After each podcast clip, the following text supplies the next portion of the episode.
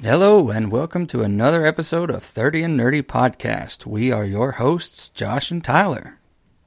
This week, we're taking it back to the 90s. We're going to break down all the top trends in games, movies, TV, and more. Ah, that sounds pretty slamming, JD. also, this week I have a special challenge for my friend here. Oh boy, all this and more are on the way because 30 and Nerdy starts now. Booyah.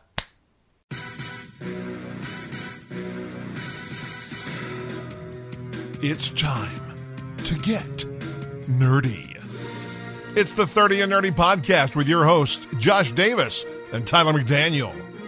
Brought to you by Advertising Expressions, Encore Theatrical Company. 30 and Nerdy is an alternate reality radio podcast and a member of the Legion of Independent Podcasts and a Badcast Company production. Be sure to follow us on Facebook, Instagram, and Twitter. Join the conversation using the hashtag 30 and Nerdy Pod. Find us in the Pod Nation on podchaser.com and rate this episode. Got something to say? Let us know. Email us at 30andnerdypod at gmail.com. Cheers to you, nerds. And now your hosts, Josh Davis and Tyler McDaniel.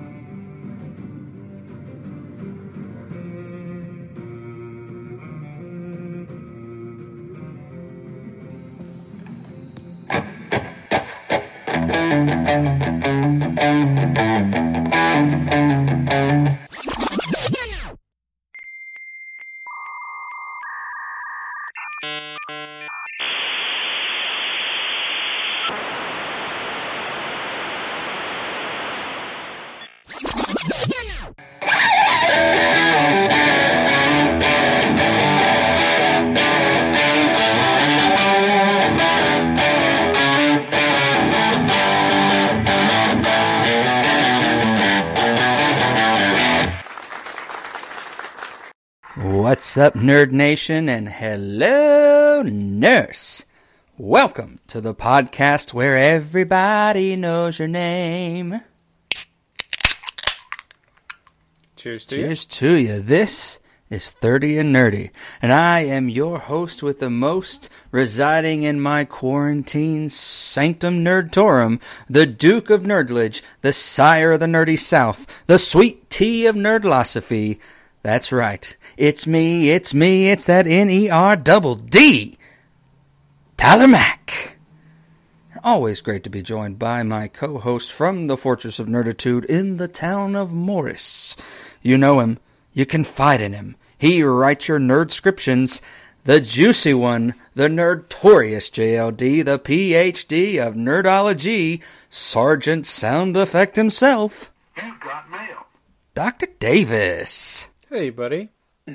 You know, I feel like you get new nicknames all the time, and I don't. Why do I not get new nicknames? Yeah, I, the last I gave you a new, the last time I get, well, I changed my nicknames because I moved. But, uh, but, but, uh, I changed mine because I even know. moved. I could not be the same Tyler. Yeah, but you got the road dog, N E R double D. You want me? What do you want me to call you? The bad nerd, Jossie D. You're the you're the name guy. I don't know why you're asking me. You know, Becky hates that I have all these nicknames. I know. Actually, that's She that's hates it, like- Probably why I continue to do it. when she listens, she's just like, "Oh my god, would y'all get on with the name?" hates. It's like, yeah, but you know us personally. Yeah, Over you know podcast world, it probably sounds really yeah.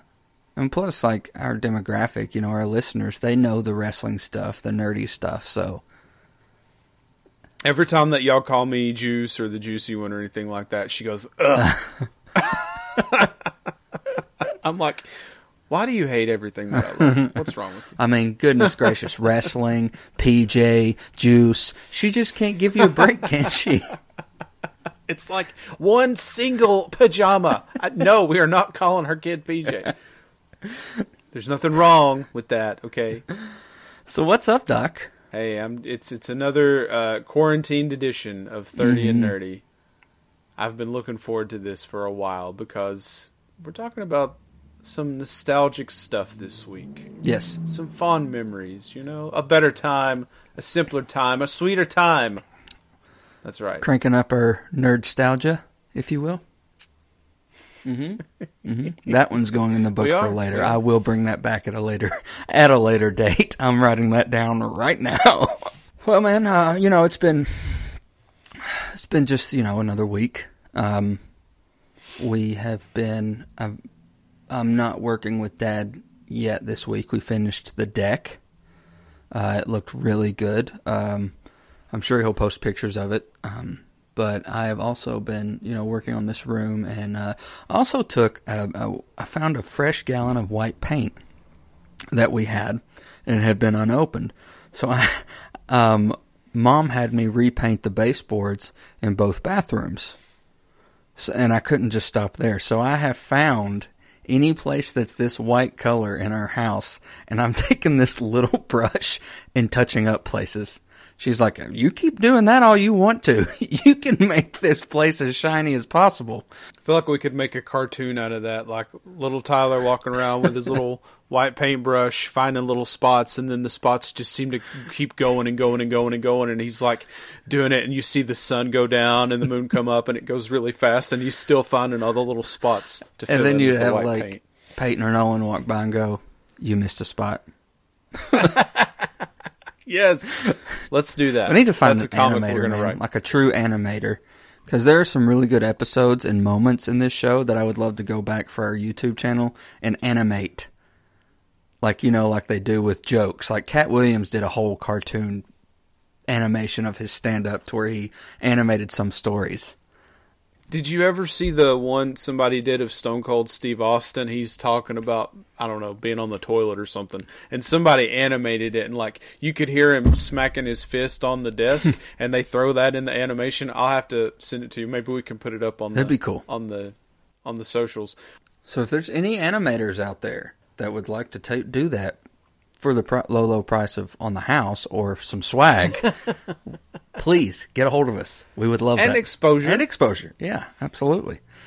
We've developed a pretty decent following. Yeah, we have. Get your get your stuff the out there. downloads keep uh, increasing after every episode we release, and uh, we are very thankful for that. How has your week been? Well, to be in quarantine and have nothing to do, I've actually been quite busy. I've had several Zoom meetings for school related things. And you and I are doing something kind of cool. Yeah. Uh, our friends over at Encore Theatrical Company, they invited us to be a part of a special virtual performance of Midsummer Night's Dream.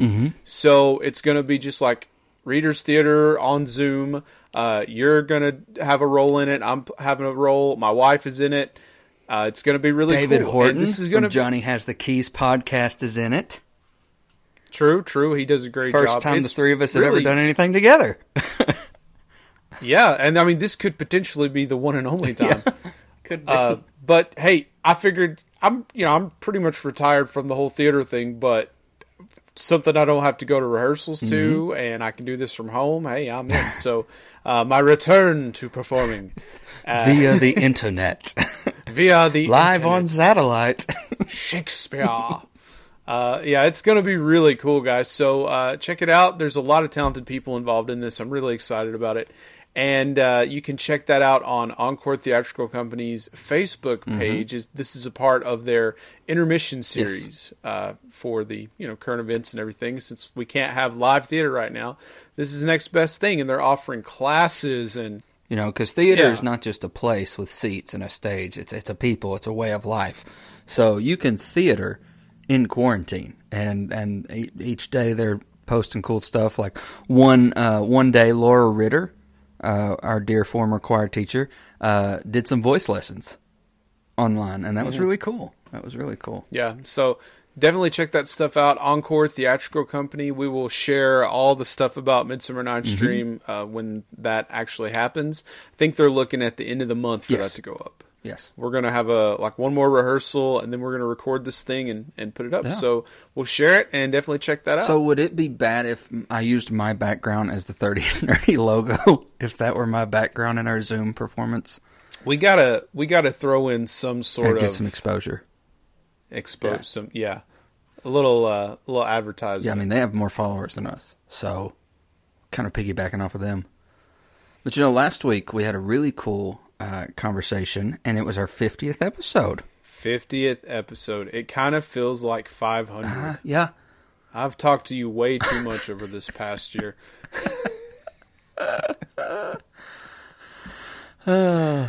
Jerk. Um, however, our year anniversary of releasing content will be mm, May 1st. Actually, May and we're going to release a really cool thing that we got to do with Freddy Cat Productions. Yeah, we got a little special gift to all of you. We uh, did a funny little uh, video uh, that sort of really represents us very well. I think our friends over at Freddy Cat uh, put it together for us. A great sponsor. Check them out as well. On May the first, we're going to drop this thing for the world to see. The world premiere of our special secret surprise Yes. video. And last week's episode, we talked about Thor. Um, you can find that anywhere you cast your pod, uh, as well as our YouTube channel. However, I am ready to do something, my friend, and uh, I think you know what it probably is. All right, time for me to talk nerdy to you. Now, just like the last time, our award winning first Nerdin in the 90s episode, it won episode of the year last year, you know, for, What an for award. 2019. What a thing. It did. Call the Academy. As voted by the listeners. So, just like in that episode, I found 10 Thanks, Mom.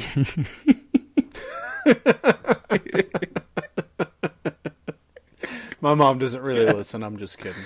I found 10 more popular 90s terms that I think the next generation, some of them they might have heard, but we're going to use this as an educational moment as well. So, first one is a very popular adverb totally. Totally. Totes. Totes. Totally. That's totally Totes. cool. Totes my I goats. totally am. I'm totally tired, man. We use it as an adverb to truly hit home how important it is what we were saying. Like, if you were hungry, you weren't just hungry, you were totally hungry. Next word banging. That's banging, brother. We're going to have a banging time. Awesome. Did you did you ever use that? Uh, yes, I did. I never did, not once, not ever. Uh, the I'm pretty sure one of the Lawrence brothers used it in Brotherly Love, that show on Disney Channel. Yeah. Pretty sure they used it, and that's where I heard it. And you said this one earlier, and if you are a big fan of uh, of some a DC hero, uh, Cyborg, he says it a lot. Booyah, Yes, yes, he does. booyah, in your face. I win. I did it. Booyah. Especially in the uh, Teen Titans show Mm-hmm. and movie that you refuse to watch. Mm. I'm going to bring this up on the air every time we talk about uh, Teen Titans. You go right ahead. you You watch this movie. You go right ahead. You're in quarantine. What else do you have to do? You can watch the Teen Titans movie. Okay. I want you to to hold on to that thought process. Okay. With that thought process you just came at me over, I want you to keep that in mind for later. Okay. All All right. right. All right. And the next one, obviously Thanos' favorite. Oh snap! Yeah. Oh wow! Oh snap! Wow. Dang. Yeah. Oh snap. Props. Do you ever say props? Props. I say props today. Yeah. Props means Props. like, hey, great job. Good on you, mate. Good job. Props. Another popular one, dude. Dude. dude. And that can that can go for a man, a woman, a person, an animal, an expression of shock, Dude. dude. and Hey, dude. usually following dude is sweet, Sweet. sweet, awesome. Okay, cool. I say sweet to you a lot. Yeah. I remember when I just started bringing it back into my uh, vernacular. Uh, you ended up saying like, "Why are you saying sweet all the time?" You remember that? I was like, eh, Yeah. eh, I'm bringing it back. I'm bringing it Bringing back. It's, it's going to be a thing. Sweet. Uh, word. I say that. Word Word. means like, yeah, I acknowledge that, or I agree with that, or sure, I understand. Word. Word to your mother. Yeah. Yeah. Or like, hey, word. What Yeah. up? The next one, dial up. What's the word? Oh, the bird. I just thought that everyone had heard.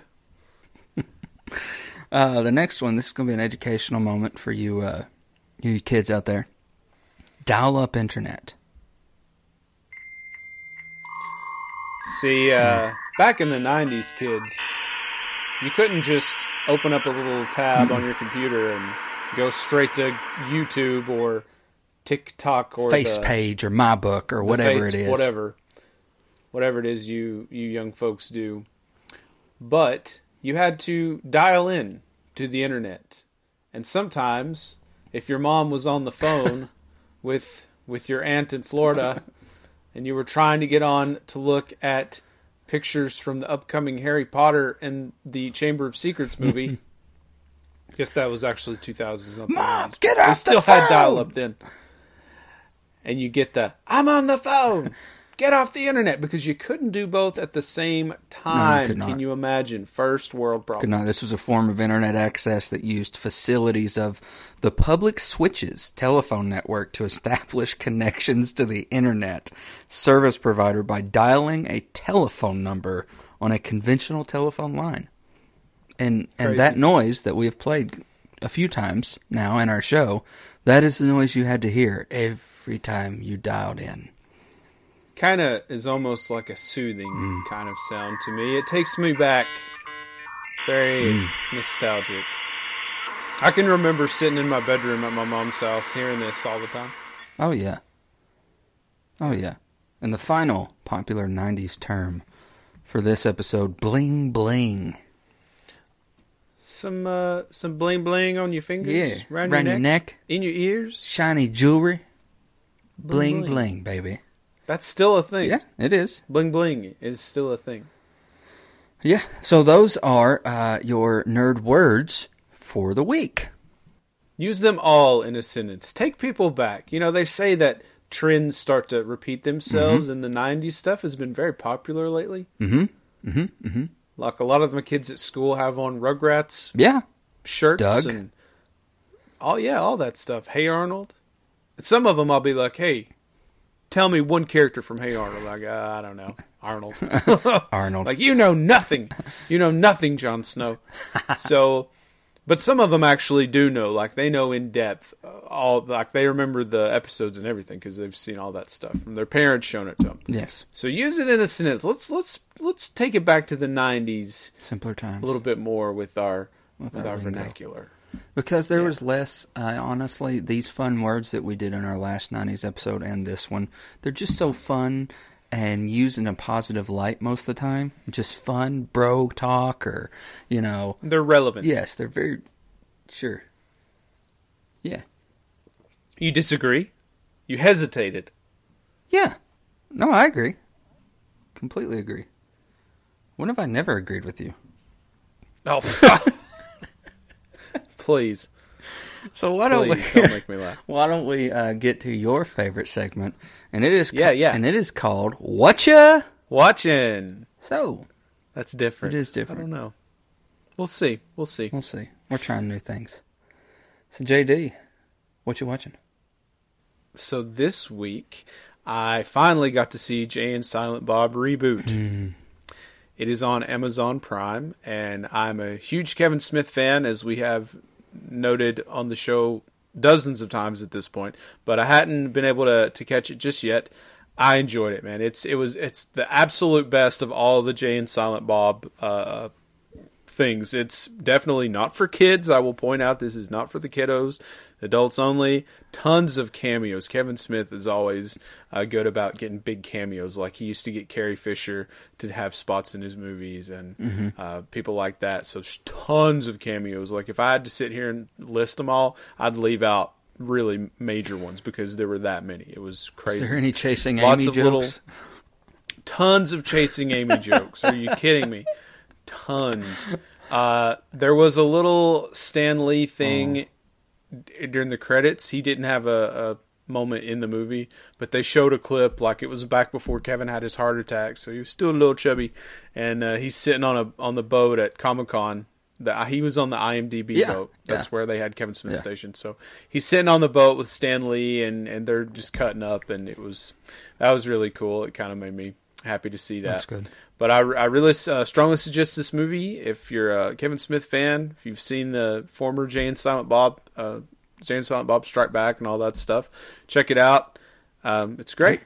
Well, uh, I know I've been talking about Grey's, but I wanted to talk about one specific episode. Okay. Uh, it is in season 15, which is what we're in now. And um, Meredith is trying to date again, so she's going on these, these quick little blind dates. Okay. And one of her dates is with Ted Mosby himself. Josh Yes, he showed up, Hey. and he was there the whole episode. Like, um, when he popped up to be the person she's going to dinner with, from across the room, you hear Dad go, "Mosby," like, and I was like, "I love you, Dad. I love you, Dad. Yes. I love you." And he goes, "Man." Bringing in a big name for one episode, I was like, "Yeah, I feel the same way." But uh, the date didn't. The date went well, and that he's through the whole episode just hanging out with Meredith. I guess she didn't have surgeries that day, um, but they're just walking around town, getting to know each other. And at the beginning of the episode, he talks about like, you know, I hate blind dates because it goes really well until that one thing. And she's like, "What do you mean?" You know, there's always that one thing that a bad date takes the turn. Like they've either said something you disagree with, they say a you know a racial slur, or they make a bad joke about you know something you're actually very positive about, you know, and that's the one thing that t- turns it. And at the end of the date, he says something about kids, and she has three kids, and he just she just makes a face, and he looks at her and he goes, "I said the one thing, didn't I?" And I was just like, "Ah, Ted." Still You know- finding love. I don't mean to judge, but you just gushed for like two minutes straight about Grey's Anatomy. Yeah. It was mainly about the fact that Mosby was in it. And I was just like, maybe this was like an inner between where he went on a date with Meredith uh, before meeting his wife, before, because Dad even followed up with, uh, and that, kids, is how I met your mother. Your dad's I know. I was like, I love this. What about you? Anything else? I also have been watching the Resident Evil movies. I've been trying to marathon those. I haven't seen them in years. Like so many great movies that, that I used to love. I just haven't seen them in a long time, and I've forgotten so many things about them. So I decided to check out Resident Evil. You know, they just did the remake of uh, Resident Evil two or three. I can't remember. Uh, but I've never really been into the games, Yeah. but the movies I used to love. So I've been watching those. I'm through four out of the six right now, and so far, number three, Extinction, has been the best one. That's been my favorite one. Uh, I've enjoyed all of them uh, individually, but that one was the best. I feel like because it didn't have the really cheap CG and effects because it was out in the desert in a real setting. Uh, it had this really cool scene. I don't know if you remember this, where uh, all the survivors they have a camp out in the desert, and these crows had been feasting on the zombies. So the crows are all crazed and, and infected, and they attack the survivors. Mm-hmm. You remember that Ashanti is in this movie, and she gets killed by all the crows, and that's I totally, completely forgotten about that. But that was awesome. In three, we see Omar Epps' character bite it, right? Yes, uh, he does because he was in number 2 and then he made it through. He like he got bit in the beginning Uh, of three, yeah, and then he survives until like the very end. He's he turns. I think they were trying to. I don't think anybody knew that he was uh, infected. He didn't that tell anybody. Yeah. I've also got really excited at the end of three because I don't know if you remember, but that's like when she she invades the umbrella facility and she finds out that there's a bunch of clones of herself. So there's like an army of Alice's, and she's like, "Yeah, I'm gonna- I'm coming for you, umbrella people, and I'm bringing some friends." and then the beginning of four is when like the little army of the Alice's attack the uh, Yeah, the umbrella facility. It's awesome. cool. So yeah, I'm loving Resident Evil. Cool, cool. Well, I uh, also went on YouTube and uh, found some old episodes of Freakazoid to get ready for the 90s. You remember that show? Yeah, a little bit. Freakazoid, Freakazoid. Nerdy guy, uh, basically gets his powers from the computer. Yeah. Yeah. I'd forgotten. He's not, you know, that's not an A list show from the 90s like Rugrats or anything, but I'd forgotten, you know, he was a superhero.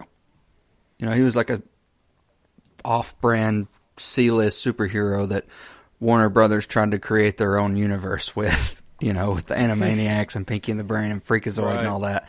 And I was like, uh, good try. Good try. Just didn't hit like a Batman or a Captain America would. but uh, it was funny. I'd forgotten how funny it was. Anything else for you?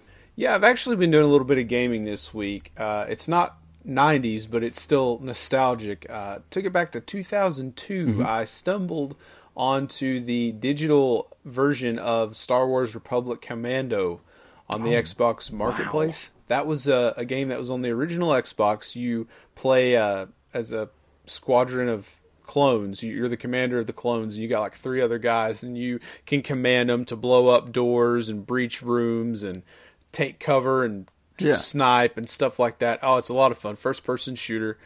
Uh, you're invading like the robot, uh, the droid army facilities and, and things like that, and blowing stuff up. It's really cool. It's challenging too, uh, especially for an older game like this.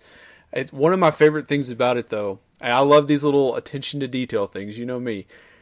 You're fighting these big bug guys. You remember in uh, episode two when they're on the uh, Geonosis, that desert planet? Yes. And there's those big bug guys Yes. flying around. So you're fighting some of those guys, and so it's really violent. So like you'll shoot them and they'll blow up sometimes, and you'll get bug guts on your vi- on your helmet on your visor, and he's got a little like windshield wiper that'll go across and wipe everything off so you can see again. That's so cool. Like 18 years ago when I played that, and I didn't play that game much as a kid. I, I played it at a friend's house a couple Yeah. times, but back then I was probably like whoa! It's it cleans the bug guts off of your helmet. That's so cool. And cool. that's when JD fell in love with details. that was the moment, right there. That was it. That was like the beginning of my my mm-hmm. journey. Into the that's my origin into story the tails. right there. Tails. dr davis he was born from playing republic commando on the xbox at a friend's house when the bug guts were wiped off of his We're helmet gonna call it the Tales of Doctor Davis, but like a play on the word details, and it's spelled like tails. Get the deets on Doctor D. that's Somebody it right write there. that comic book for us. that's a spin-off of 30 and nerdy So you said something to me earlier. You said you're in quarantine. You have no excuse. You have all the time in the world. And I told you to latch onto that that thought process. Keep that thought process. All right? sure sure So likewise, oh no I'm going to do this one one more time. Okay, we're going to do this. oh no You have all the time in the world. Okay? I know where this is going. You're in quarantine. How have you not started Supernatural? I have not started Supernatural because Supernatural is the never ending show with 29 seasons, uh, hour long episodes. And I've tried to watch it before I got three seasons in, and I didn't dislike it. I didn't hate it. I was just kind of like, eh, whatever about it. So I kind of just gave up. F- However many seasons, how many seasons are there really? Uh, there's 15? Yeah. Okay. 15 seasons out 22 episodes per season right? Uh, not always. something like that. Not always. but that's a lot. That's a daunting task. What was it i was telling you to watch? The teen titans Teen go to the Titans, movies? That's a 90 minute movie compared to 15 seasons of a tv show. Are you kidding me? Have you lost your mind? So, um, you remember speaking of '90s on Saved by the Bell when uh, Zach would do that thing that paused everybody around him. uh yeah. What did he call it? Timeout. All right, guys, it's just me talking here. See, like Zach Morris, I have this superhero ability to stop time. So you guys are going to hear this little detail while he's frozen in time over there in the fortress. See, a few weeks ago, we were talking off air. And since he does all the final editing, funny thing, our conversation, this part of the conversation did not get released. Okay? However, I may not have my PhD, but I am not an idiot. I recorded it myself. So I am in a second going to play for him his words exactly and get him trapped in this challenge. Okay? You got to follow along, all right? Time in. Okay, so um what are you doing what is that what do you mean? What happened? Time time out. So, do you remember a few weeks ago? Um, we were talking off air, you know, about Supernatural, and uh, you had mentioned something to me, and unbeknownst to you, I recorded our conversation. So, I'm going to play this clip for you right now, okay? And I want you to keep in mind Oh, what you said to me earlier about it's quarantine, okay? So just just I'm going to play the clip, all right? And and we'll talk afterwards, Yeah. okay? All right? All right. All right, Tyler. I have a proposition for you, Okay. and I'll probably cut this out of the show, but I'll save it just so we have it on record here. Okay. You know how we have that Clone Wars essential episodes? Yes. If you take the time, because originally I was going to read summaries and synopsises and stuff. Uh-huh. If you take the time to go through And find you an um, find these are the essential episodes you need to watch ooh, all the way up through where it is right now. Okay. I'll watch them. Okay, I think I It can doesn't, have to be, it doesn't even necessarily have to be 20. It can Yeah. be a few more than that. But definitely not you know. and it's a lot better than like 300 episodes. Okay. And then if I just absolutely fall in love with it, then I'll have reason to go back and watch every one of them. Okay. Hmm. Challenge accepted. All right? I can do that. Wow. Hmm. I thought that would make you happy. Yeah, absolutely. So, Wow. You got I me. did. so I took that challenge and I scoured my library of Supernatural on Netflix and found out of the 307 episodes that are currently out, 307 yes, episodes. that are currently out, Wow. I have found the essential 75 that will give you the story and the things you need to know going into this final season. 75? 75. That's 75. Well, not even 75 hours because there are only 42 minutes on Netflix because there's no commercials. We go from the essential 20 of the Clone Wars show Mm-hmm. to 75 of Supernatural, Well, yeah, there's and they're twice the length. there's more seasons of Supernatural though, so more of a library for me to scour through. But I've given you the essential 75. I will send those to you tonight, giving you plenty of time. Summer started early for you, pretty much. Yeah, I did. So, you and, and we will at the end of your essential episodes, we will then watch the final season together. Once this quarantine's over, we'll do an episode about Okay. it. Okay. All right. That's fair. That's, That's fair. fair. 75 is a lot. I'm a little overwhelmed, but you know, you've got the evidence here and everything, and you did your Saved by the Bell Mm-hmm. thing. You're taking this very seriously, so I guess I should too. So I'll do it. I will watch I should record 75 our conversations more often so I can hold you to the fire more. I wish you wouldn't, hmm. because some things I now regret. Well, now our 1,000 plus subscribers have now heard these words come out of your mouth. And they'll hold you to it. So, yeah, that is our challenge. Now, why don't we Great. get into some nerd news?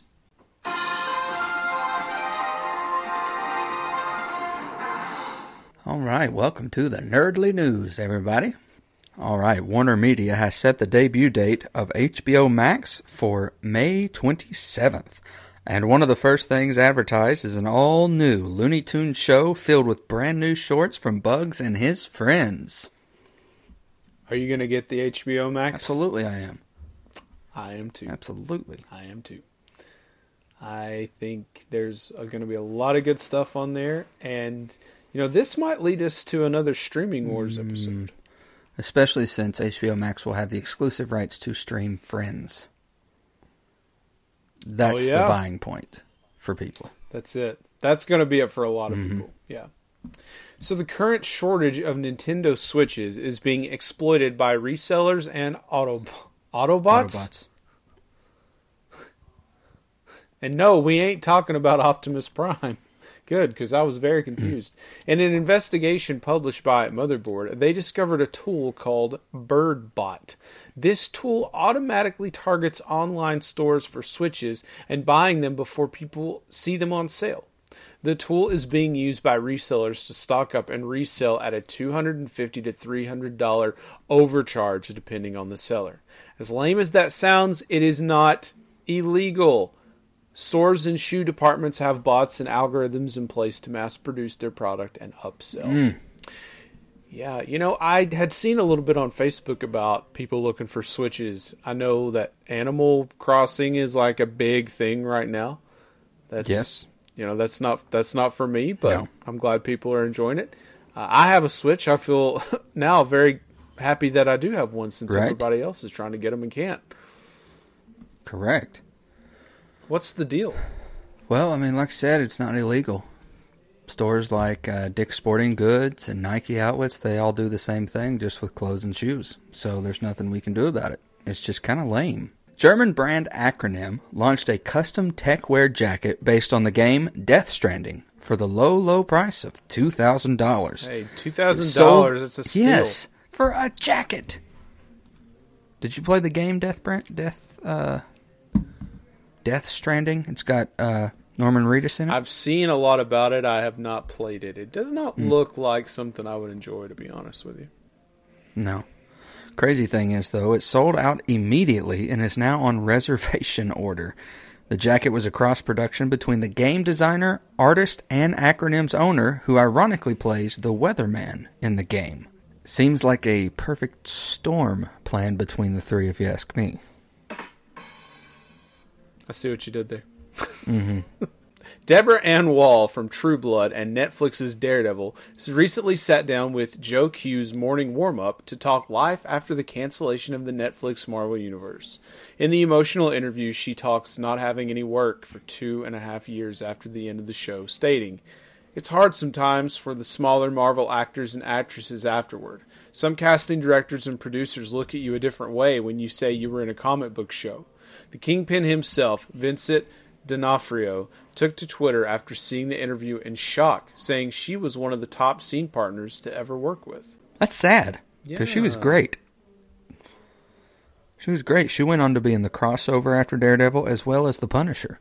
Looking for some music to quarantine with? Well, James Gunn has released Meredith Quill's complete awesome mix to Spotify. This is big news, people. This is big, big stuff. Clocking in at 64 songs, it includes many songs that didn't make it into the films, but but Meredith definitely listened to.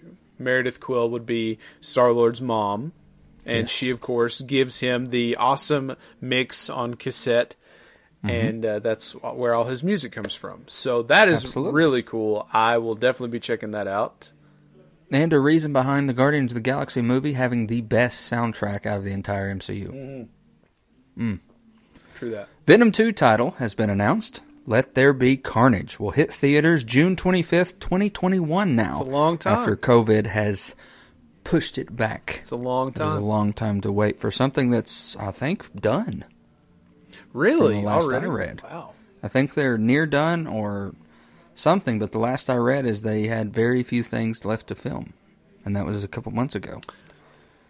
Excellent. And we already know that, uh, you know, like Morbius being pushed back, it's, you know, this is like we talked about last week. This is a big impact on the entertainment industry. Oh, yeah. It really is. IGN reports that the next Grand Theft Auto is currently in the works at Rockstar Games. Reports say that with COVID 19 and time crunch being a problem, it may affect GTA 6 in ways of releasing a moderately sized game at release and expanding as time goes by with add ons and updates. Ooh, I don't know how I feel about that. I don't either. I would rather wait it out and get the whole thing at once. I would agree. That's why games like Avengers and Cyberpunk have been pushed out. Right. And you know what? The Finish the more game. the more that I see of Cyberpunk, the more I think I'm going to check it out. Absolutely. It looks spectacular. Well, I mean, our savior himself, Keanu Reeves, is in the game, so The that second should be coming. your only reason alone. Sony is planning on releasing far fewer systems for PS5 launch than they have any previous console. With this, they also stated that in the first fiscal year, they could release only 5 to 6 million, starting between 499 to $550 a piece. Wow. That's an arm and Would a you spend half a grand on a game system? Man, I don't know. I honestly, I feel like it's not a bad investment because I have I've got an Xbox One and a PlayStation 4. I got them relatively soon after they were released, and they've lasted me this long. I've not had any problems with them, and I use them both a lot. Um, so I feel like maybe I will, but that's a lot of cheddar. That is, especially with things going on right now. Well, I mean, I think that by releasing fewer systems, it makes it more like, oh, you have to get it because you may not have the ability to, to get one. demand. Exactly. So, um, this is something that I'll have to consider. Like, am I going to reserve one and make payments on it or whatever? Even though I feel like GameStop is the devil. Yes. Unless I can reserve one somewhere else, that's probably where I'm going to go. I think Walmart will do layaway with systems. I'm pretty sure. That early on, really? I'm pretty sure. I think they start their layaway late summer, early fall. We're going to have to look into that. Absolutely. And if anybody knows, because that's what I will be doing. if you're, if you're in retail, unless you're with GameStop, if you're in retail, give us uh, give us a shout out. Let us know what's the best way to go about doing this. What are your thoughts? A few days ago, a YouTube channel called Tim the Tatman recorded playing Fortnite with famed gamer Ninja. In the midst of being trash talked, Ninja came back with, I could literally buy the bank that owns your house, foreclose on it, and you can't talk crap to me because you'll have no internet. Hmm. End quote. Obviously, we have censored that a little bit due to the language because we're PG and teachers don't say naughty things like that. That's but true. shows it shows you pretty much what the situation was. Many people took to Reddit after that, questioning his morality and common sense, saying things like, if you have over $500 million in liquid cash to buy a bank for playing video games, why are you not helping people who will go through foreclosures due to COVID 19? Because he's a jerk. That's a simple answer for you. I don't know. that- I don't know who this person is. Ninja. He's a popular Fortnite uh, streamer. Oh well. He plays other games, but his known uh, Fortnite even created a skin for him. Oh. Uh, he was in Masked Singer season two, I believe. Oh. Okay. Yeah. Yeah. Yeah. I remember this. He's a little punk. Wow. He's younger Yeah. than we are, and he's making too much money to be playing video games on his butt all day. Look, I got. I try to avoid saying things that I think could be taken controversially, Mm-hmm. but I find that a lot of these YouTubers and these video game celeb I don't know what you call them, the gamers, YouTube gamers, whatever they are. Streamers. are. God, I feel like I'm seventy 60 years old. years right old. Those darn YouTubers. Get uh, off our lawn. but they're all like terrible people. is that is that Well, bad of me to say? No, it's not bad, and, and no disrespect if you are a nice streamer, but I think it comes from this is their life. They don't do a lot of social stuff, you know? They're not social, and they don't get morals out there in the real world. They sit in their room with a video camera and a video game all day and talk trash, and just because they're really good at it, they're making way more money than us, and they have this entitlement. Like, Yeah. they're living in bigger houses than us for playing video games. It's ridiculous. It's hmm. just it's just it's just that that last segment proved how bad of a person Ninja is. Yeah. what a jerk. And like this my first thought on this is like this ninja guy my boys at school and and some of the girls too. They play Fortnite all the time. They watch the Mm-hmm. YouTube stuff about Fortnite. They probably know who this guy is. Like is this somebody that they're looking up to? Absolutely. So kids, if you're listening, don't look up to this guy because he sounds like he is a loser. So Exactly. just want to throw that out there. Sony has filed for a patent to create a robot buddy that will sit beside you, watch you play, and interact with you as you are playing a game. They say it will enhance your experience and positive vibes while playing. I say, have they seen Terminator? Oh my goodness. Have you seen iRobot? Why is Sony wanting to build us friends when, when you could simply get off your couch, stop playing the video game, and go make friends? Have you seen Wall-E? Okay, well, he's sweet. Yeah, but it still wasn't looking too good for the humans in that movie, now was it? No, it was not. Did you see Short Circuit? Remember that? That's from the 90s. Short Circuit. Johnny number five? I, I, I'm offended. I, I feel like Sony's trying to say that, hey, if you're a gamer, you probably don't have real friends, so here's a pretend one for you. Here's a pretend one. Or is this a future opportunity at brainwashing? And and they're going to charge you five hundred dollars for the next PlayStation. How are you going to play your Fortnite then, huh? How much will the robot be? How, yeah, let alone the On top of the $500 5 system. and a robot. You're gonna be you're gonna be paying three years of salary for that robot just to be your pretend friend. Get up off the couch, wash your hands, and make some real friends. when we were kids, we were out all day in the dirt and the mud until the lights came on on the street. Y'all, That was y'all don't even day. know how many hours I spent in the sandbox, in the sandbox, making friends. making our own swords out of sticks instead of a controller.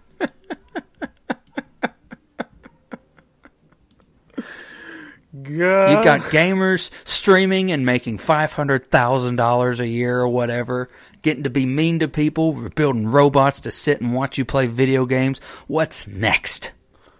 what is this world coming to? So, uh, last bit of news here. Let's talk about the sad news, man. Uh, uh, Comic Con cancellations. Yeah, it's Sad stuff. one of those things, sort of like school being canceled for the rest of the year. You expect that it's going to happen. You're just kind of waiting on it, and then when you finally do get that confirmation, it's like, oh, wow, I'm not really sure how I feel about it. But Comic Con is a uh, a big time every summer that even if you're not there, you're excited about it because there's all sorts of announcements that are made at Comic Con and things that everybody's getting on YouTube to check out and see the big highlights from from all the shows at Comic Con. Now we're not going to get that this year. It's really sad. If you're half a nerd, you know what Hall H is Yeah. in SanCon. yeah, So, we got to get there one of these days. and that is the end of your nerdly news.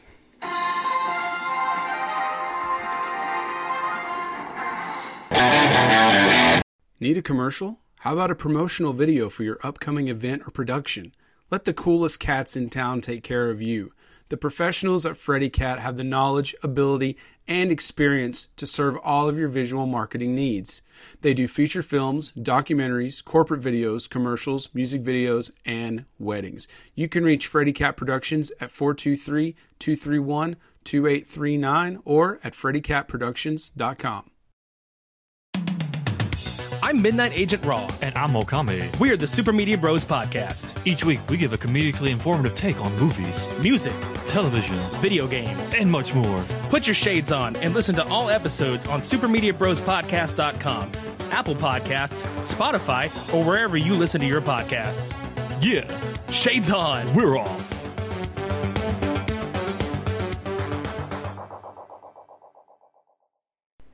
What's up, guys? It is your Duke of Nerds, Tyler, and I just wanted to talk a little bit about our friends and sponsors at Encore Theatrical Company. Now, they are not immune to this uh, COVID pandemic going on across our planet right now. However, they are staying positive and entertaining at the same time. If you go to their Instagram or their Facebook and look for the hashtag Encore Intermission, you will find fun videos every single day. Uh, they are highlighting volunteers, Encore members, script readings, voice lessons, um, personal stories on what Encore has done for these individuals and how it's changed their lives. Look them up. Check them out on Facebook and Instagram. They've got something every single day. And you can also find more information about Encore Theatrical at their website, etcplays.org, where it's not just theater, it's Encore. Dala tu cuerpo alegría Macarena, que tu cuerpo es para dar la alegría y cosas buenas. Dala tu cuerpo alegría Macarena, eh Macarena. That's right. We're back, and it's time for us to on the 90s. But Part deux. But if you're a longtime listener of 30 and Nerdy, you know that we have covered the 90s once before. We talked about some of our favorite memories of the 90s. Mm-hmm. We're going to take that same idea today. We're going to add a little bit more to it, and we're going to talk about some of the biggest trends, some of the best selling things, the top movies at the box office. We have the official numbers right here for you today. Absolutely. Official numbers. Oh, the 90s. What a time. Picture it. It's 1990 something. You're sitting at mm. home on a Friday night with a bowl of Doritos, a mm. freshly cracked open Surge energy drink. You got your fruit roll ups, your Nintendo 64 controller firmly held in your hand. What are you playing? Goldeneye? I'm playing GoldenEye. Super Mario 64? Mario Kart? Smash Bros. Star Fox 64? Ooh, Ocarina of Time. That's what I'm playing.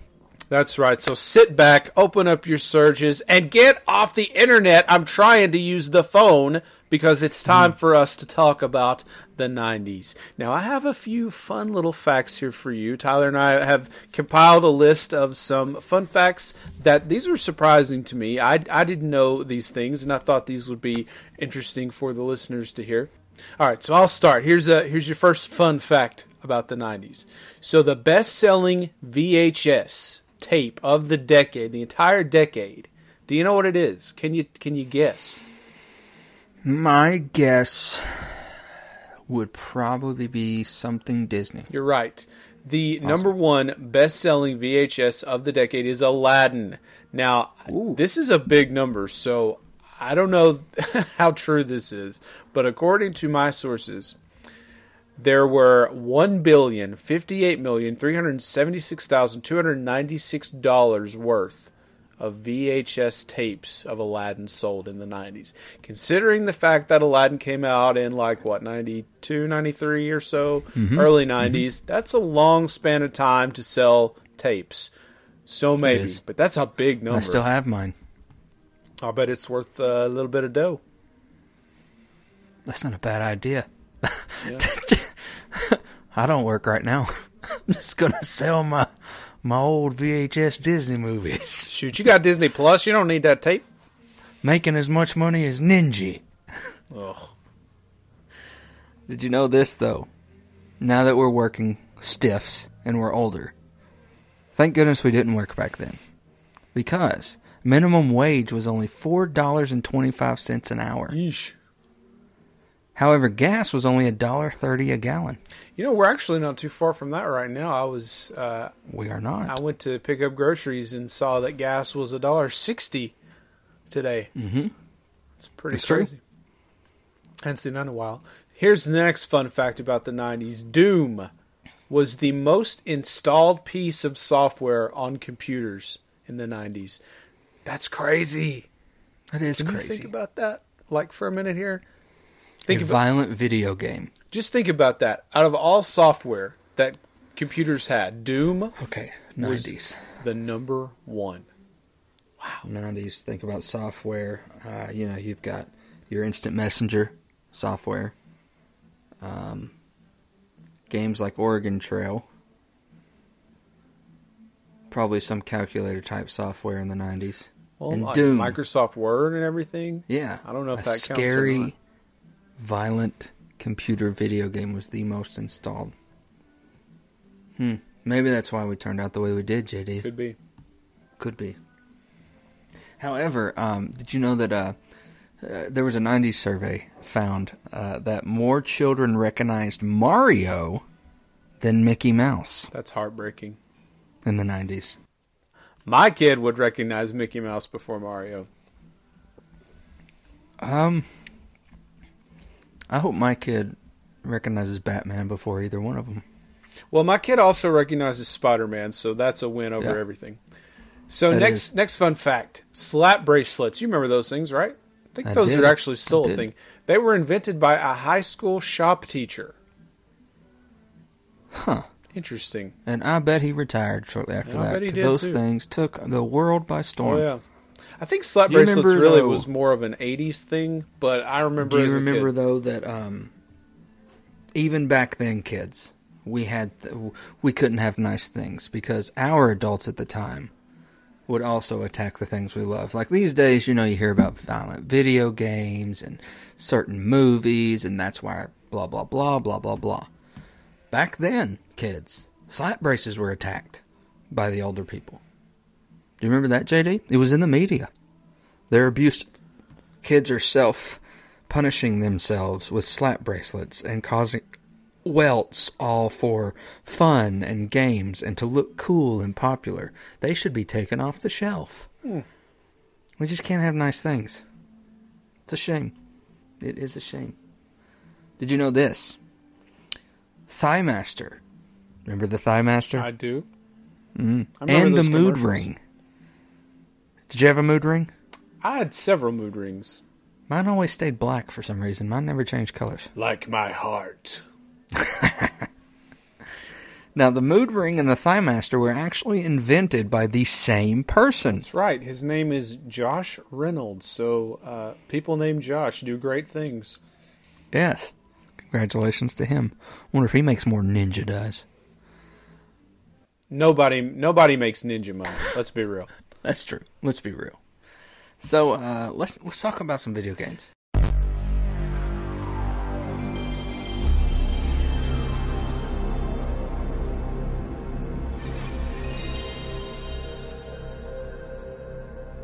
All right, so the top selling video games of the 90s, this is according to VG Charts with a Z dot com. They had a list of 50, but we just picked out the top 10.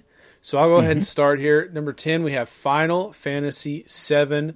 This is on the PlayStation 1, and it was released in 1997, and it sold 9.25 million copies.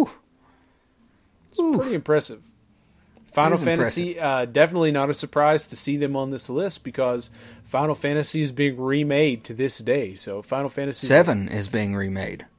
The one we're talking about Seven right was now. the most popular. Yes, with Sephiroth and Cloud and all them. Even had a movie spawned on it, Advent Children. I have that movie. Not too bad. Number nine, one of my favorites of all time, coming out of the '90s, Donkey Kong Country. This was on the SNES. Now, this is what we call the Super Nintendo. This was in 1994. It sold 9.30, 9.30 million copies. That was a fun game. Those levels with the mine carts drove me crazy. Do you remember those? Oh gosh, yes, and those big. I, it might be the reason I'm afraid of wasps. True, true, and barrels. Yeah. hmm And barrels.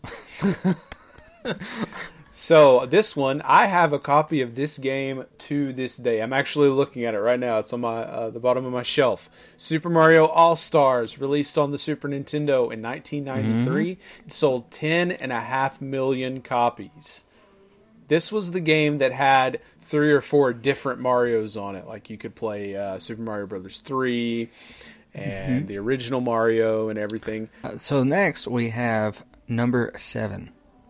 Number seven was Super Mario 64 Yes. on the Nintendo 64, 1996.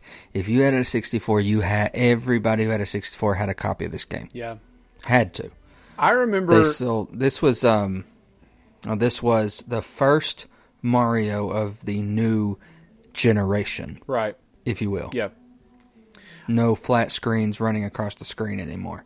I remember being six or seven years old when the Super Nintendo came out and Mario 64 came out. And, you know, you remember, like, right now we talked about how we're, there's the shortage of Switches. And mm. years ago at Christmas time, there was the shortage of the Nintendo Wii's and all that. I remember when it was hard to get a Nintendo 64. And I, ha- luckily for me, I had an aunt who worked at Walmart and she was able to get one for me.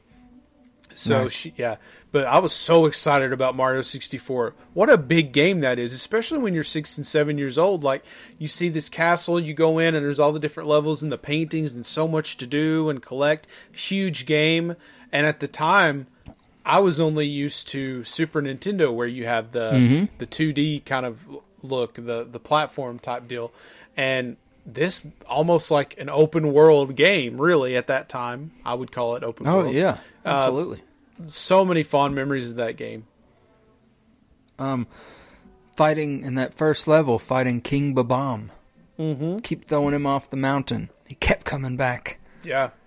And you're just like, for the love of Pete, Remember stay the off. the big mon- the I don't know what they're called. The big like the big black balls and they chomp at you and you had one Ah, stuck yeah. to the little stake and you had to break it and set him loose to get the yes, star. there was a there was a red coin at the top of his stake Yep. That you had to get. Yep. That was a great game. That was a great game. It sold uh, almost 11 million copies, 10.70 million copies worldwide. 1996. Yep. Loved that game.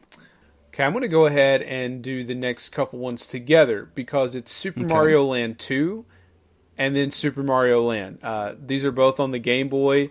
Super Mm-hmm. Mario Land 2 was released in 1992 and sold 11.18 million copies. Super Mario Land, the original one, was released in 1989, but throughout Mm-hmm. the 90s sold 14 million copies. Year we were born. Yeah. Wow. Game Boy was huge, man. I had the big gray brick Game Boy. I never You could had, kill someone with that thing. I never had a Game Boy. Isn't that sad? Oh, Never had a Game Boy. Only time I played a Game Boy was uh, at school if a friend brought a Game Boy. And do you remember the big blue thing, like the Game Gear? Of course, I had a friend who had that. I played that sometimes, but I never had a Game Boy. I had a Game Boy Advance. ah, yeah. I Advanced. had those two. Yeah, Game Boy Colors. I didn't have that either. Just Ah. the Advanced. Yeah, At least you got to play some Pokemon, surely. I played a little bit of Pokemon, but I was never a huge Pokemon guy. Oh, we were. Mm. So moving on. We are at number four. Super Mario Brothers 3 for the original Nintendo, the NES, 1988. However, through the 90s, it sold 15 million copies. I had this game. This is one of my favorites. This is the one where you could turn into a frog and you get the raccoon tail. And one of my most memorable things about it is like you had the little mini game where it was like the Vegas the Vegas game where you had to line up the picture. Do you remember Yes. that? Yes. The raccoon tail was called Tookie. Tookie Mario. Yeah. Yeah. Yeah. I played the heck out of that game. I still have it. Oof. We gotta, when this is all over, we gotta pop that in one day and play. Well, I've got it right now. We can do it whenever That'd you want. That'd be fun. That'd be fun. All right, so next is one that's very special to me: the uh, Super Mario World on the Super Nintendo 1990. This was the first game that I ever owned. This was my first video game. This game sold uh, over 20 and a half million copies.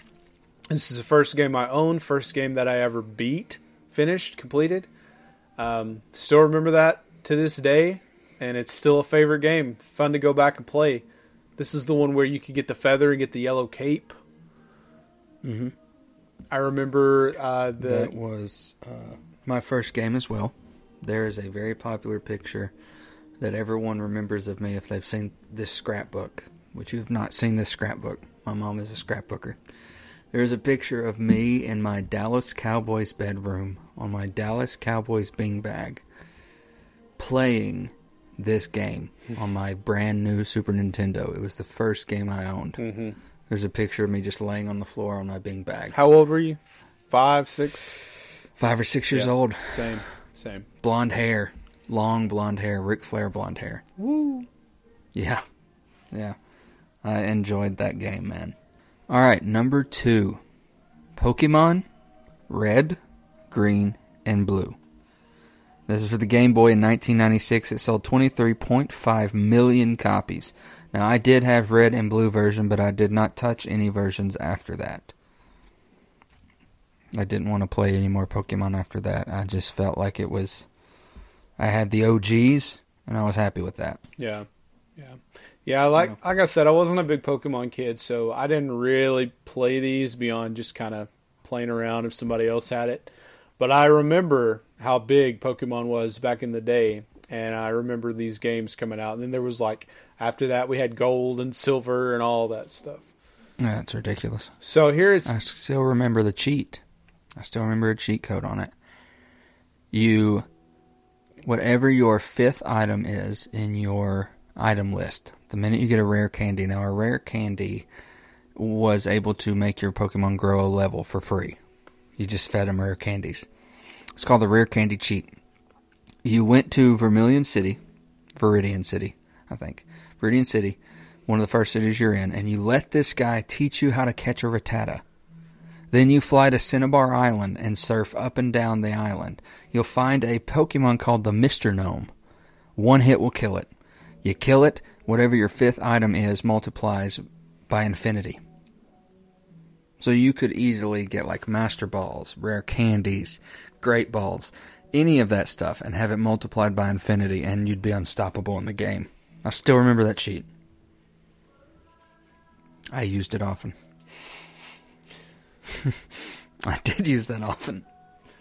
So what about big number one? All right, number one, Tetris for the Game Boy, and it was released in 1989. It sold 26.5 million copies. Fun fact Tetris was played in space. That's right, there was a Russian astronaut who took Tetris with him to space and played it. Bet you didn't know that. Now, I, did told you that it sold 26.5 million copies. Let's put that into a little bit of perspective for today. Red Dead Redemption 2 just came out a couple years ago. So far has sold 29 million copies. Call of Duty Black Ops. If you remember, uh, a few months ago, we did a video games episode and we talked about the most popular video games of the past couple decades and biggest in sales and all that stuff. So, Call of Duty Black Ops has sold 31 million copies.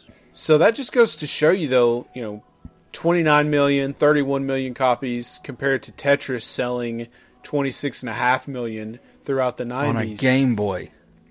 you know, gaming is more popular than ever now. Yeah. And those numbers, thinking back to like Final Fantasy VII, 9.25 million copies, that's nothing compared to what, you know, the way games are sold today. No, that's not. Now, just for fun, I did go through this list. I told you that it was actually a list of 50, even though we only talked about the top 10. Some of our favorites from from being kids, uh, Legend of Zelda: Ocarina of Time, it was 14th on the list of 50. GoldenEye sham. 007 was 17th. This was a favorite for me, but Tomb Raider, I was a Tomb Raider kid. It was 36th on the list. Star Fox 64, one of my favorite games of all time, was 45. And this next one really surprised me. Uh, Super Smash Brothers. I feel like that's one of the most popular games from back in Well, the day. yeah. Uh, it was 49th out of 50 on uh, Almost biggest, the last one. biggest video game sales. Yeah, almost the very end. So Good that's a surprise. That is a huge surprise. Playing Tomb Raider, did you ever pick on your butler? Oh, all the time. Uh, that Yeah. was Tomb Raider three when you had the training three? level at the house. and Yeah. you go out back, Yeah. and when you get the guns, he's got like a helmet and armor on, and you can shoot him and knock him over. Now, uh, he talked about earlier, he talked about our video game episode. You can go back and listen to that. Uh, we talked about the biggest games of the last two decades. Uh, so definitely go check that out when we're talking about these, and it'll put it into perspective for you. Uh, however, JD, the best time in the 90s, do you want to know when that was? Christmas time, Christmas time. absolutely. And Absolutely. you know, you and I, we unfortunately didn't know each other as little kids, but we were very similar. You know, Very. So we probably at Christmas time we were looking to get the same the same t- kinds of toys. But I have found here some of the most popular selling toys each year throughout the 90s, starting at 90 through 99. At Christmas time, this is what people were after, and this is according to Insider.com. So this is uh, just each year. What was the Okay. big toy at Christmas time of of each year in the 90s? So we'll start at 1990. Number one thing people were after at Christmas time: Teenage Mutant Ninja Turtles. Cowabunga, Turtles dude. were unstoppable in the 90s. Who was your turtle? Leonardo, Ah, that was Michelangelo. of course you were. Yeah. Uh, so 1991. Not a shock here. The Super Nintendo. Oh yeah. Now, Everybody was after that. in 1992, I got two different results here. I found one source said the Super Soaker was the big Christmas item. Um, I feel like Super Soakers have always been popular and everything, but at Christmas time, you're not using a Super Soaker. So Yeah. I don't know about that. And also Barney toys. 1992, you and I, we were like two, three years old. I was a Barney kid. Barney. Yeah, were you a Barney kid? I was. So Emma actually loves Barney too. She they still have Barney stuff. She she watches that. She loves Baby Bop. I liked BJ better, though. It's kind of cool that it's really kind of cool for me as a kid who loved PBS. I loved Barney and Mr. Rogers and all that. Emma likes that same stuff. There's this Yeah. show I've told you about it before, Daniel Tiger. It's all based on mister Uh-huh. Rogers.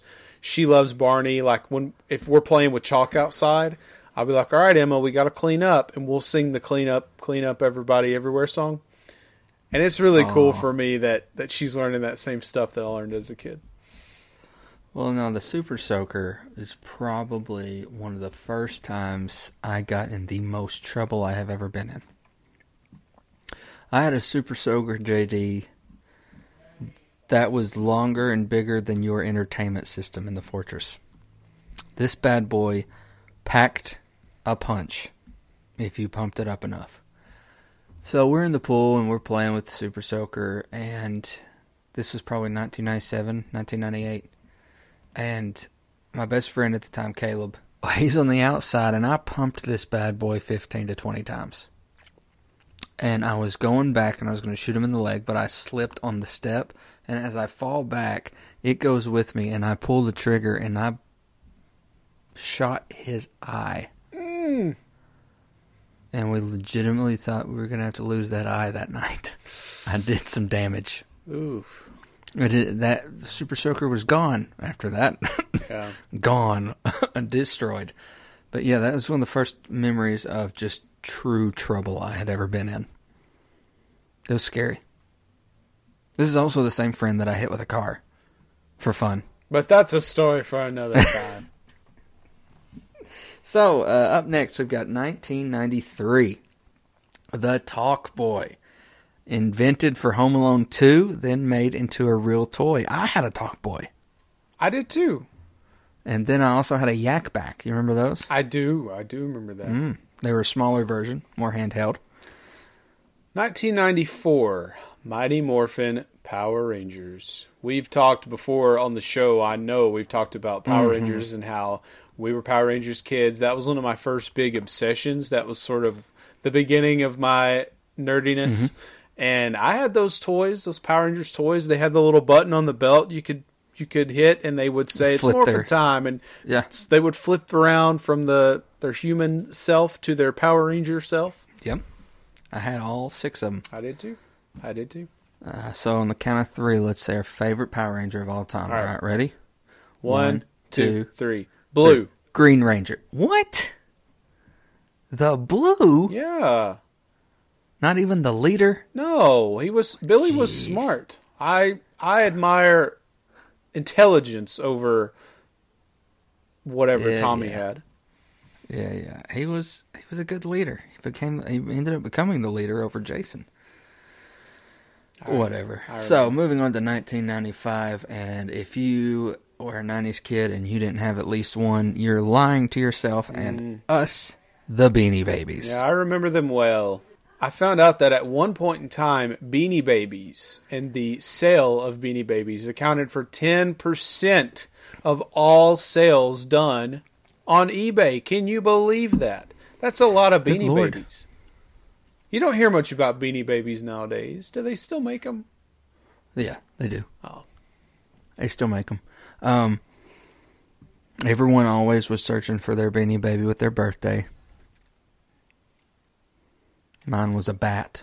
It was very very apt. It's a bat. I still have it. 1996. I kind of remember a little bit of this. Tickle Me Elmo. This was when I really started, even as a kid, to understand like the commercialism side of Christmas because this was when I saw the footage on the news of the people getting into fistfights over a Tickle Me Elmo. So this is when it all began uh, for me. As, Peyton had one. Peyton had a tickle. now I don't think I've ever seen a Tickle Me Elmo in my entire life. Hmm. I don't know anything. This about it. is not on the list, but I will tell you a fun story. Also popular around Peyton's childhood and toddler times was Teletubbies. These Teletubbies that could talk to you. Now we still have the red Teletubby that cusses. I remember hearing about this. This was a, a disgruntled inventor employee. He was in charge of putting sounds in the sound boxes that go into these talking Teletubbies, and he was told he was about to be let go. So his last month of employment, he spent it putting very foul things in their speaker boxes. And we ha- still have a red Teletubby that says some foul things, and it is worth quite a bit of money, actually. So we've got that set aside for a rainy day. so up next, we've got 1997, the Tamagotchi. 76 million sold during the 90s. Did you have a Tamagotchi? I did. I had a T Rex. Little red T Rex. It was little red, had a T Rex, yellow buttons on it. I had the knockoff version that had like a dinosaur on it or something. Gigapets? Yeah.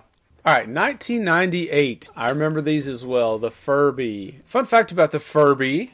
I was doing some reading. I found out that the NSA they were concerned about these Furbies, and they thought that they were being used by the Chinese to spy on Americans. They, they were putting little little surveillance things in the Furbies. Wow, we have not changed as a country, have we? Not a lot. Not a lot. Uh, we had a Furby. Uh, we had one because I was a huge fan of the Gremlins movies, and it was the closest to a living Mogwai that we could get was a Furby toy. I had a And Furby. this son of a gun scared the living daylights out of me. Yeah, I had one too, and mine got stuck. Like he was talking, and it just went, eh, and that was the end of that Furby. um, Did you know that uh, they're still around, aren't they? In some form or aren't they still um, around somehow? I don't know. I or something like a Furby still exists. I haven't seen a Furby. we'll have to look that up. forever. Ours was gray with a purple mohawk. It's terrifying. These things scared me. The last one, 1999. Where were you in 1999? My mom's house.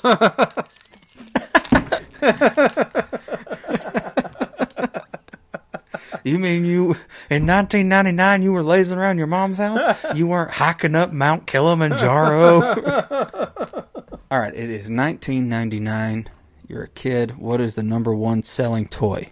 no, not for me personally, because for me in 1999, the number one thing would have been WWF or WCW Okay. or some wrestling stuff.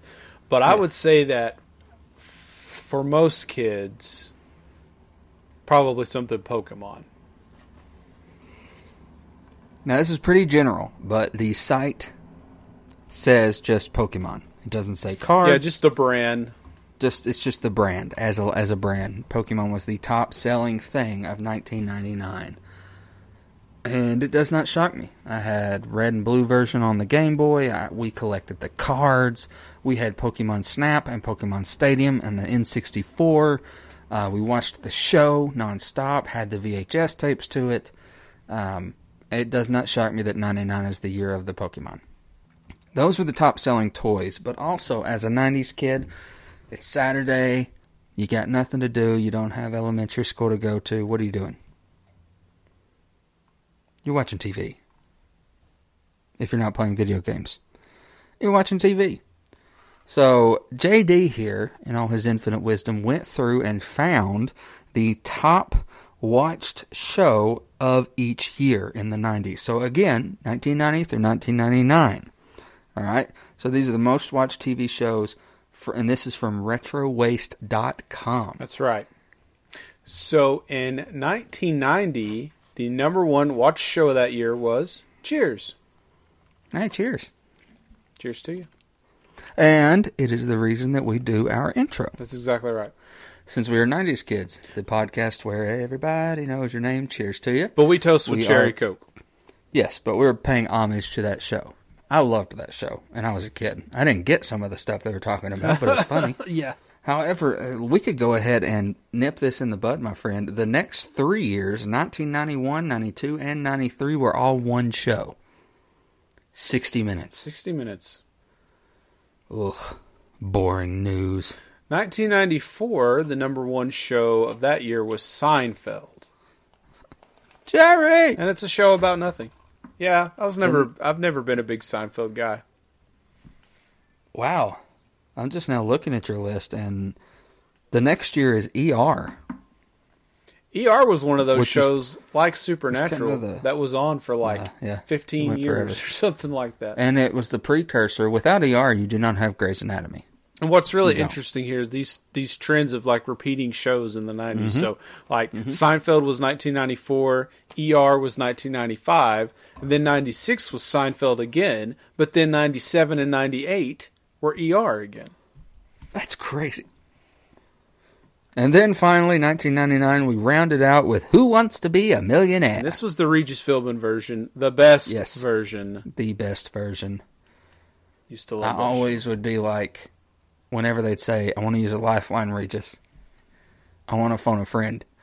I would shout at the TV, I don't know who you are, but call me. I know it. Like, like they're going to call some random person. Is this Tyler McDaniel? Yes, yes, it is, Regis, and I know it. I didn't know most of the answers, so I, I would have been the guy hoping that I didn't get called. I enjoyed that game show. That was probably the game show of our generation. It's still going. Yeah. Who's the host now? Jimmy Kim, I think Jimmy Kimmel does it. Does Jimmy do it? I think. Okay. Yeah. So, Okay. fun fact though about the 90s the 1993 Cheers season finale was the most watched episode of any show for the entire decade. Wow. Yeah.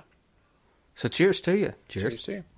Now, things have changed a little bit. What people remember most about the 90s and what was popular as as our generation and maybe the generation before us have grown up, the things that have stood the test of time to stay a part of pop culture, it's changed quite a bit. So not mm-hmm. only did we just list the most watched shows of each year, but I found the most searched shows from the 90s. So from 2004 to today, this is according to cinemablend.com.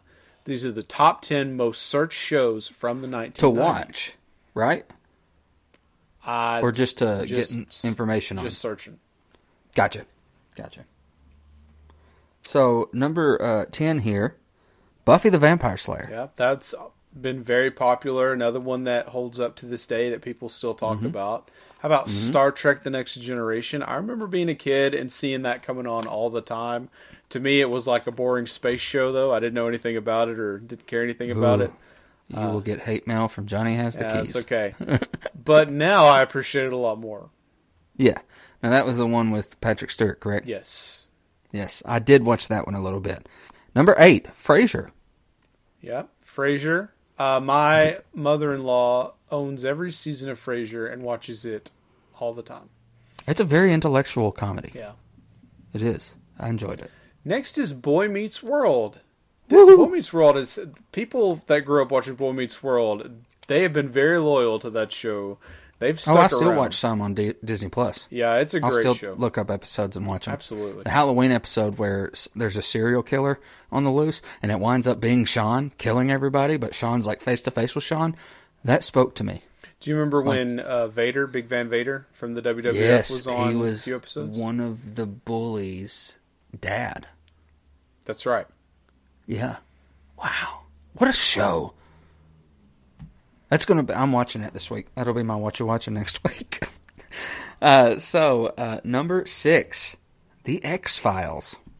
Now I will be the first to say that without the X Files and Buffy, there is no Supernatural. A fun fact: to pay homage to shows like Buffy and the X Files, Supernatural frontrunner uh, Eric Kripke purposely put in stars from that show as main characters, like older characters in Supernatural, like the bald guy from X Files who was their leader. He plays the the boy's grandfather. I think you should do a like that. separate podcast just about Supernatural because where else are you going to get all this supernatural knowledge out of that big head of yours? Call it. Did you know? Supernatural. Did you know that John Stamos was in Supernatural season 6, episode 4, 33 minutes in and 17 seconds? John Stamos has never been in Supernatural. How dare you? Oh my god, what a shock. All right, number five, JD, Fresh Prince of Bel Air. Hey, how about that? That was one that I didn't really get into until after it had really had its run. I was, I think I was a little too young for Fresh Prince as it was Yeah. happening, but uh, years later I did get into it. You know that clip circu- circulates all the time through Facebook of the very emotional moment between Will and Uncle Phil, where his actual dad's on the episode, Right. and he, that that circulates social media all the time, Yeah, I've and it seen always that. bring a tear to my eye. I've seen that. always. I've seen that clip probably a hundred times at this point. Oh yeah, So next on the list here we have number four, Full House. I remember Full House very well. I did watch Full House most every week, yeah, me too. and it's still got a big following today. Of course, now we have Fuller House on Netflix. I think that's have, are they finished? it's over that? now. It's over. Yeah, it's. I watched the first season. I just I have fond memories of Full House, but it's not one of those things that I'm like, oh, I have to see what happens to Uncle Joey next. You know. Yeah.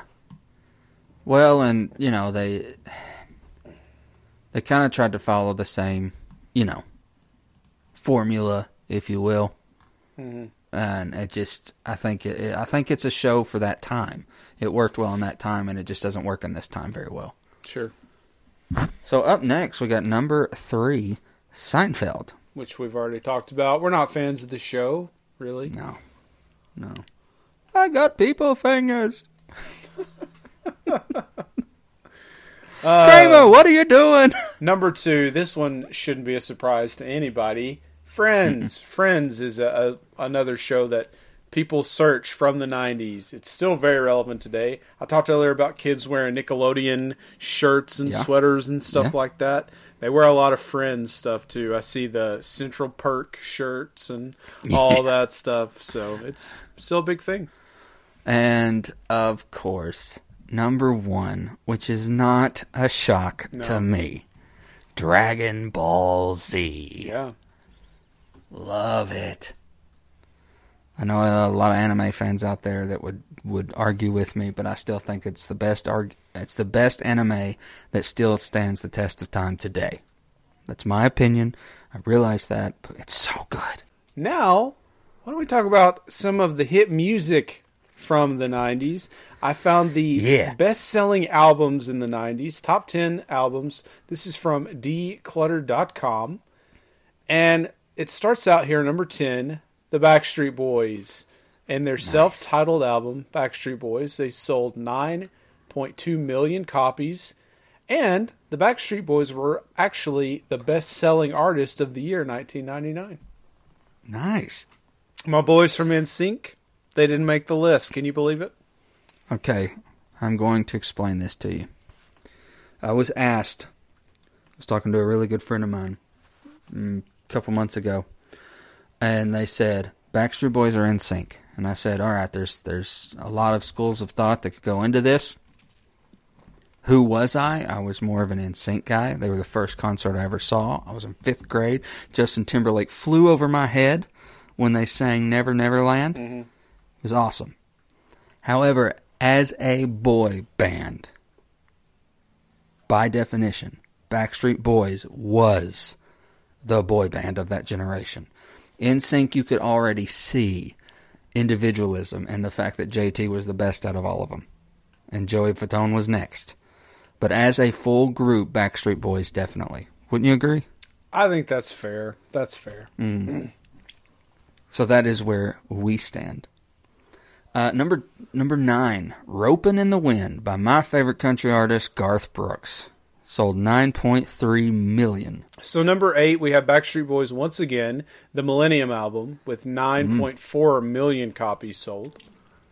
Yes. Then we have the Titanic soundtrack, nine point eight million The sold. My Heart Will Go On could have probably been the song of the decade. it was. I just I would I would say that all the time. Number six, Cracked Rear View from Hootie and the Blowfish. Ooh. 9.81 million copies sold. I liked Hootie and the Blowfish better when they were still together and not Darius Rucker doing country music. Agreed.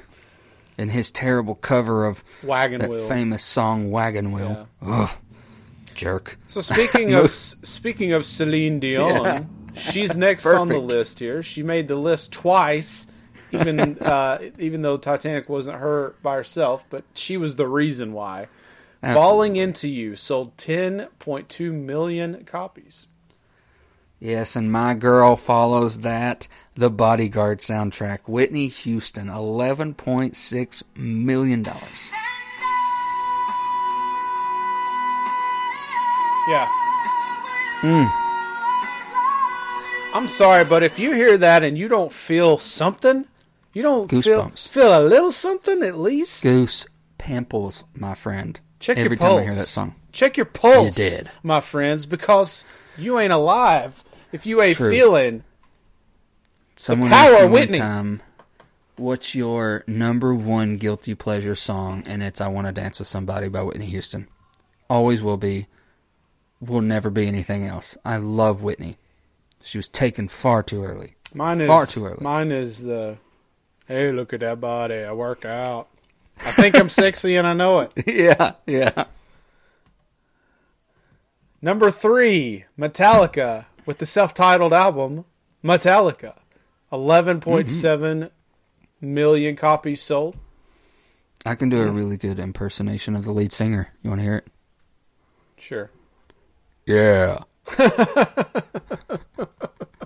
Yeah. All right, number two, "Come On Over" by Shania Twain. I bet Twelve point one. That's probably the album that had "Man, I Feel Like a Woman." Yep. Used to love Shania back in the day. And number one, this shouldn't be a surprise to anybody.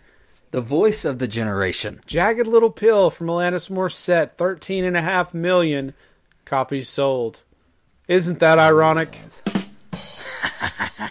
not, not. It's not really. And her musical, Jagged Little Pill, is killing it. Well, Broadway's closed right now, but was killing it on Broadway. Didn't I would even- like to see that when it reopens. Didn't even know that. Okay, so yeah, it's it's one of those jukebox musicals. It's not about her. Oh. It's her music. So now we've covered all the things except for our favorite of these things, I would say, the movies.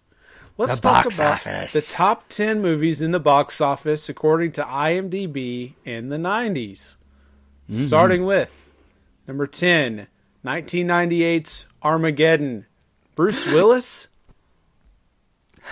Liv Tyler, Aerosmith doing the song I Don't Want to Miss a Thing. Ugh, Two hundred one million dollars at the box office. Tearjerker, still today. I cry my eyes out at the end of that movie. Ben Affleck was in it. That's true. I think Owen Wilson ah. was too. He was young Owen Wilson. All right, number nine, Men in Black, 1997, 251 million dollars.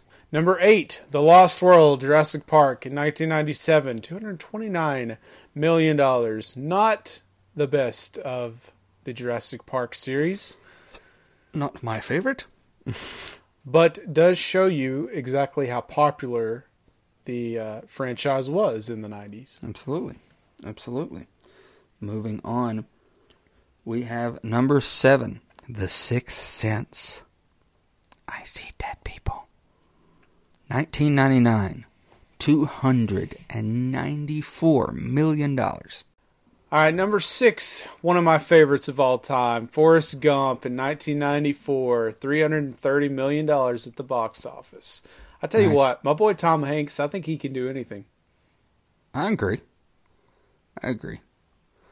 Um, moving on, we have number five, Independence Day. 1996, $306 million at the box office. Probably one of the greatest motivational speeches of cinema history. Oh is yeah, the president's speech in Uh, Independence Day. Bill Pullman at the end, yeah, Yes. that was very memorable. The we sequel, will not go quiet in the night. the sequel was sort of a letdown for me. I didn't hate it.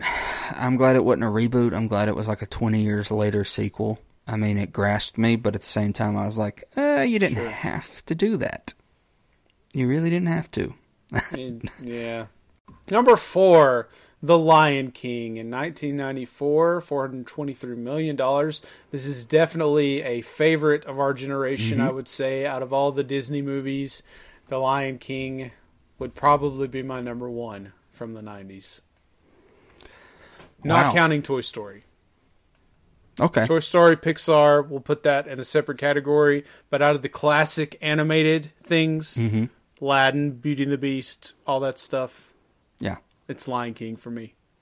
And it's Shakespeare It is Hamlet. when it gets down to it. It's Hamlet. It's great. So, number three, Star Wars Episode 1, The Phantom Menace. That's freaking shocking. 1999. $475 million. Is it really shocking though?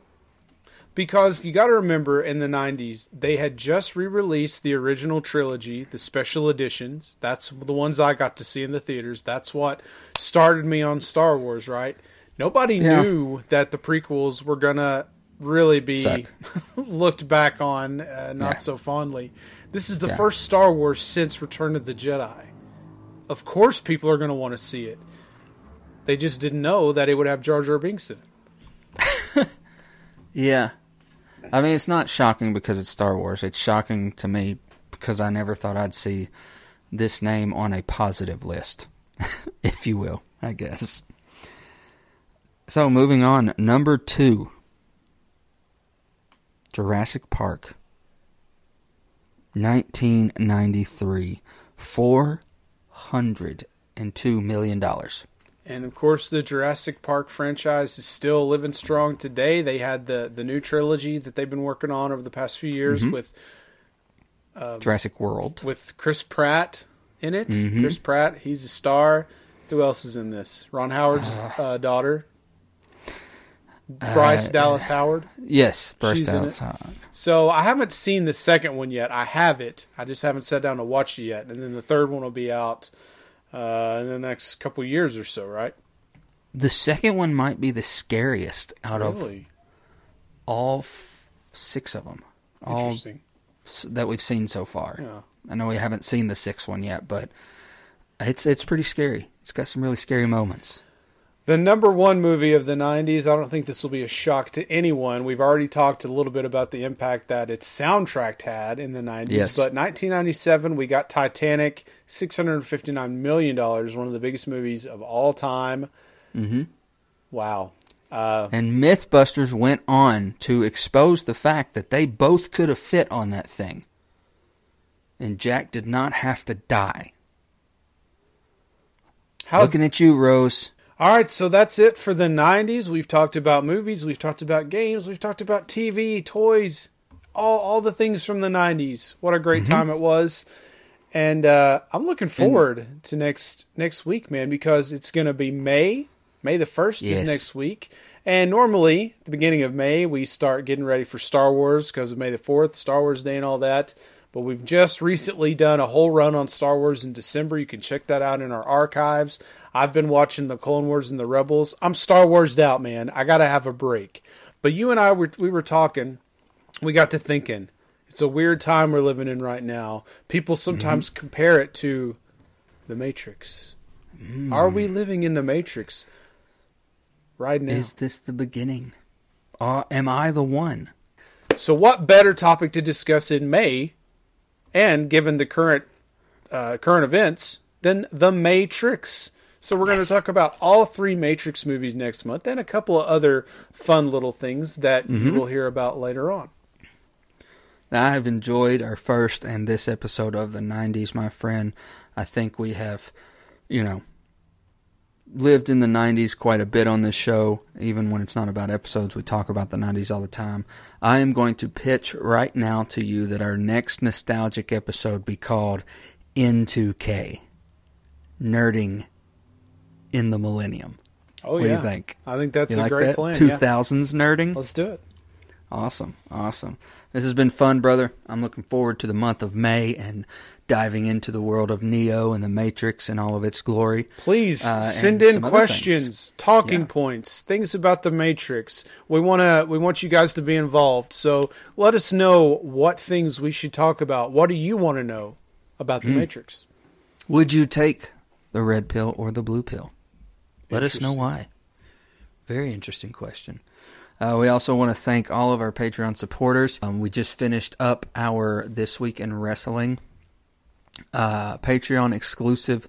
We talked about leading up to Mania, we talked about Mania, and we talked about the week after Mania and some of the letdown releases of the great WWE Purge. Uh, we also, if right now, for a $1 a month, look go on our site on patreon for 30 and nerdy. Look for the covid-19 special for $1 a month from now until june. You can get everything that we've done for patreon and everything we will do for patreon. That includes our bloopers our unreleased segments our first looks of what what's coming up before we release it on our regular social media, as well as our Mandalorian Mondays from season one. And I'd say within the next few months, hopefully, we will be getting some Mandalorian season two stuff uh, started up. So that's going to be exciting. Um, and also, we want to thank everyone who's rating us on uh, podchaser.com by episode as well as show. Uh, if you have not yet, please check out podchaser.com. Look for 30 and Nerdy Podcast with the Pod Nation and give us that's right. You can't say no to sweet little Emma. And if you do, we will find you. We have a particular set of skills. But man, uh, this has been great. I love going through nostalgia with you, brother, especially since we didn't personally know each other in the 90s. It's good to know that we are very similar. Oh, yeah. It's not a surprise to me at all. No. No. But I guess uh, I'm going to go eat some dinner, man. And uh, I guess we'll talk to you soon when we start May. Can't wait, brother. And we will catch you nerds later.